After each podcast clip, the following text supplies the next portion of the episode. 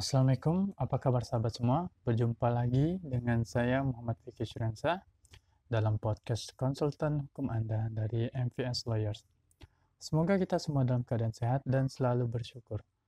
Pada episode kali ini saya akan membahas mengenai persoalan minjam duit dengan jaminan sertifikat.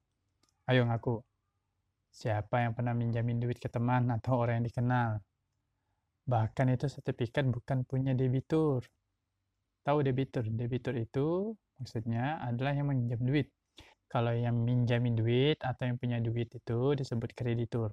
Nah, kali ini saya akan membahas mengenai langkah apa yang harus dilakukan oleh kreditur jika dia akan meminjamkan uang atau telah meminjamkan uang kepada seseorang dengan jaminan sertifikat baik itu sertifikat atas namanya sendiri, maksudnya nama si kreditur itu, eh, debitur itu sendiri, ataupun yang bukan atas nama debitur itu, pakai nama orang lain, atas nama orang lain.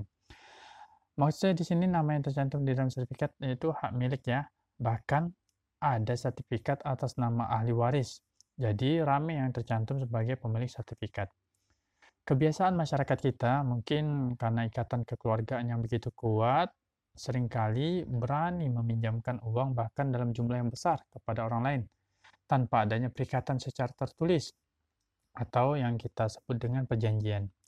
Terkadang hanya cukup kwitansi atau ada perjanjian tapi ala kadarnya saja, hanya mencantumkan identitas masing-masing kreditur sebagai pihak yang memberikan pinjaman uang dan debitur sebagai pihak yang meminjamkan uang dan kemudian besaran pinjamannya pun dan tanggal uang itu yang dicantumkan. Kebanyakan yang terjadi dari peristiwa hutang piutang ini adalah kesulitan dalam penagihan hutang. Tentu untuk membuktikan seseorang itu punya hutang sama kita, maka perlu bukti tertulis.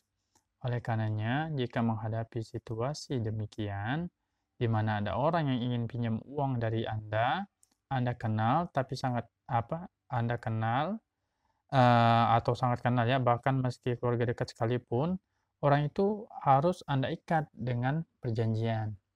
Jika yang dijaminkan adalah sertifikat hak milik, baik atas tanah kosong atau yang memiliki bangunan rumah di atasnya, maka yang diperlukan adalah perikatan tambahan, yaitu dengan adanya hak tanggungan. Pemberian hak tanggungan didahului dengan janji untuk memberikan hak tanggungan sebagai jaminan pelutasan utang tertentu. Pelunasan utang tertentu, maaf ya, yang dituangkan di dalam uh, dan merupakan bagian tak terpisahkan dari perjanjian utang piutang yang bersangkutan atau perjanjian lainnya yang menimbulkan utang tersebut. Dalam alinea ketiga angka 5 penjelasan umum Undang-Undang Hak Tanggungan disebutkan bahwa hak tanggungan merupakan satu-satunya lembaga satu-satunya uh, lembaga hak jaminan atas tanah. Dari definisi hak tanggungan adalah hak jaminan yang dibebankan pada hak atas tanah sebagaimana dimaksud dalam Undang-Undang Nomor 5 Tahun 1960 tentang Peraturan Dasar Pokok-pokok Agraria. Berikut atau tidak berikut benda-benda lain yang merupakan satu kesatuan dengan tanah itu untuk pelunasan utang tertentu yang memberikan kedudukan yang diutamakan kepada kreditur tertentu terhadap kreditur-kreditur lainnya. Hak atas tanah yang dibebani hak tanggungan adalah hak milik, hak guna usaha, dan hak guna bangunan. Dalam beberapa kasus malah yang terjadi adalah sertifikat yang dijadikan jaminan atas hutang itu milik orang lain Hal ini tidak masalah selama si pemilik sertifikat tersebut telah mengetahui bahwa sertifikatnya dijadikan jaminan atas hutang dan si pemilik pun memberikan kuasa hak tanggungan kepada uh, si debitur itu ya nanti kemudian uh, diberikan tanggungan hak tanggungan itu diberikan kepada si uh, kreditur.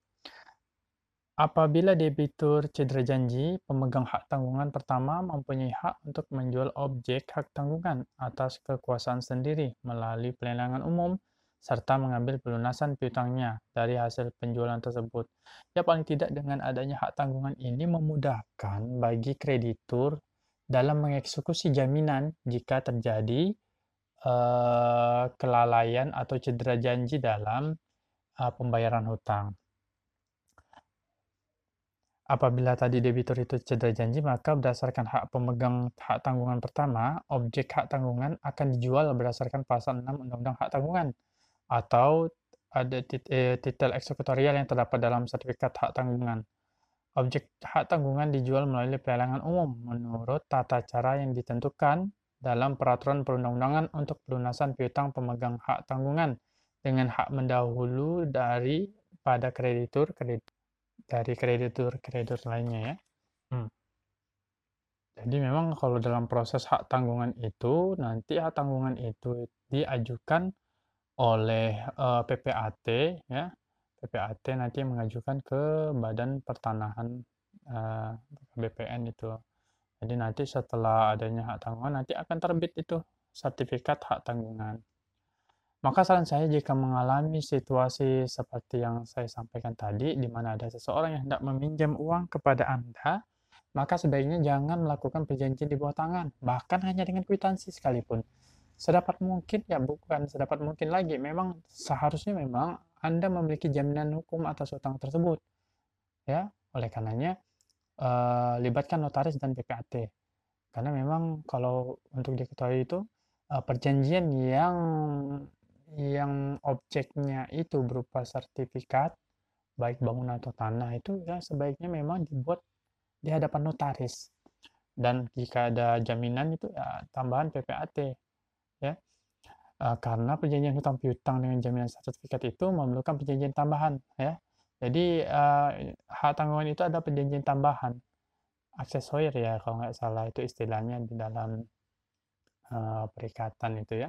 Lalu bagaimana dengan situasi jika hutang piutang sudah terjadi dengan tidak adanya hak tanggungan dan mengalami kesulitan dalam penagihan yang sudah melampaui waktu yang disepakati?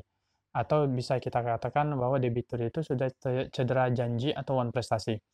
Maka ada beberapa cara yang dapat dilakukan. Yang pertama, jika debitur itu memiliki itikat baik dan mudah diajak berkomunikasi, maka segera bersepakat dengan debitur untuk membuat perjanjian dan pemberian hak tanggungan ke kantor notaris dan PPAT atas jaminannya. Jika kemudian dia tidak sanggup, maka ada kekuatan untuk eksekusi. Yang kedua, jika debitur tidak memiliki etiket baik dan susah dihubungi, maka Anda dapat bersiap untuk menyiapkan alat bukti terkait uh, adanya hubungan perikatan antara Anda dan uh, si debitur itu. Ya, harus ada bukti. Minimal itu ada saksi yang melihat jika memang dilakukan uh, tanpa adanya uh, tanpa adanya perjanjian secara tertulis. Ya, memang kesulitan dalam pembuktian ini ya itu tadi dokumen kalau di pengadilan itu yang diakui itu adalah bukti tertulis ya bukti tertulis itu memiliki kekuatan uh, merupakan suatu alat bukti yang dilihat ya karena yang di dalam kasus privat itu yang dilihat adalah dokumen atau alat bukti formilnya ya. jadi yang tadi seperti saya sampaikan uh, alat bukti tadi digunakan untuk um, jadi bahan untuk mengajukan gugatan jadi misalnya uh, permohonan apa uh, harta tadi harta milik debitur itu kita ketahui maka nanti saat mengajukan gugatan itu gugatan di pengadilan kita bisa mengajukan permohonan eksekusi atau eksekusi apa untuk mengajukan eksekusi maaf untuk mengajukan sita terhadap objek uh, objek harta dari debitur itu. Untuk kemudian jika memang tidak melakukan kewajibannya dapat dieksekusi. Yang ketiga ini yang paling sulit ini. Jika debitur tidak memiliki tiket baik susah pula dihubungi ya kan? Lari-lari lah begitunya. Biasa waktu minjem duit uh, tiap yang ngubungin kita. Kalau misalnya udah ditagih ini menghilang ya kayak buronan. Objek jaminan pula milik orang lain. Maka ini langkah yang sebaiknya dilakukan. Ya ini tapi tingkat keberhasilannya itu agak sulit ya. Karena permasalahannya kompleks sekali ya tapi maksimal kita bisa melakukan minimal ya tadi seperti yang langkah kedua itu lakukan dulu inventarisasi harta milik debitur yang bisa kita anggap yang bisa menurut kita jadikan jaminan baru untuk kemudian menyiapkan bukti dan ah, mengajukan langkah upaya mengajukan gugatan ya di pengadilan, ini kan kita lihat juga ya nilai dari hutangnya.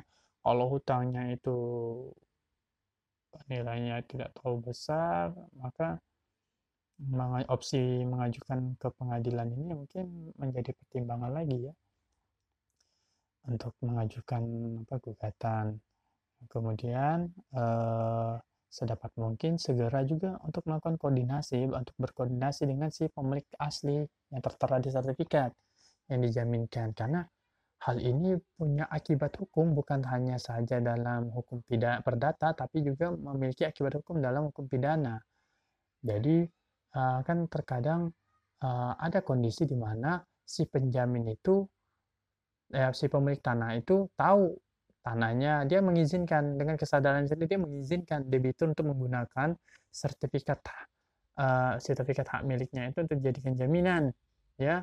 Nah, kalau kondisi seperti ini masih sedapat mungkin untuk dilakukan komunikasi dan segera untuk melakukan perikatan di hadapan notaris dan PPAT untuk hak tanggungannya itu, ya. Lalu eh, yang kedua ini biasanya ada kondisi di mana si pemilik sertifikat tadi, si pemilik asli yang tertera di sertifikat, itu tahu eh, sertifikatnya dijadikan jaminan oleh debitur, tapi sebenarnya dia dalam kondisi terpaksa, mungkin karena ada ikatan kekeluargaan. Misalnya debitur itu ternyata anaknya, adiknya, abangnya, atau pokoknya keluarga dekatnya ya. Nah, dengan pihak ini sebaiknya diskusi dulu untuk uh, mendapatkan solusi bersama. Paling tidak kita bisa menginventarisasi uh, kan memang paling sulit itu menginventarisasi harta dari debitur itu tidak mudah. Itu sangat sulit sekali ya. Kita harus tahu dulu apakah harta yang digunakan misalnya rumah, mobil, apa semacam itu benar atau tidak itu miliknya untuk nantinya dijadikan uh, jaminan yang baru atas pinjaman hutangnya itu ya. Yang paling ekstrem ini adalah pemilik tanah ini tidak mengetahui bahwa sertifikatnya jadinya jaminan. Jadi kalau kondisi, nah dalam kondisi apa sertifikat atas milik nama orang lain ini, ini punya potensi untuk si kreditur atau si pemberi uang bisa dikenakan eh, dugaan perbuatan pidana dalam hal penggelapan karena yang dipegangnya itu adalah milik milik orang lain tanpa adanya kuasa pula kecuali sudah diberikan kuasa tanggungan ya Nah, itu lain persoalan. Tapi dalam kondisi yang seperti ini, ini akan sangat beresiko bagi si kreditur. Di satu sisi dalam perdata dia bisa dikatakan perbuatan melawan hukum karena menguasai barang tanpa sepengetahuan atau izin kan karena kan harus ada bukti tertulis.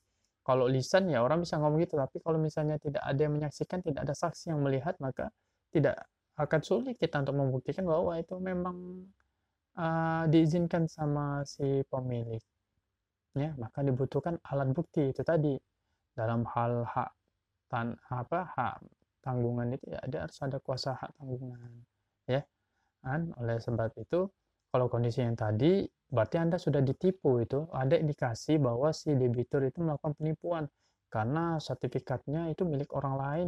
Si pemilik tidak tahu bahwa sertifikatnya dijadikan jaminan maka langkah hukum yang dapat anda lakukan bisa melakukan uh, pelaporan terhadap adanya dugaan perbuatan uh, penipuan dari si debitur ke pihak kepolisian. Nah, masalah hutang piutang ini kebanyakan orang baru sadar kalau sudah mengalami kesulitan dalam hal penagihan. Oleh karenanya langkah pencegahan sangat diperlukan. Minimal kita tahu dalam situasi, situasi seperti ini hal apa yang harus kita lakukan.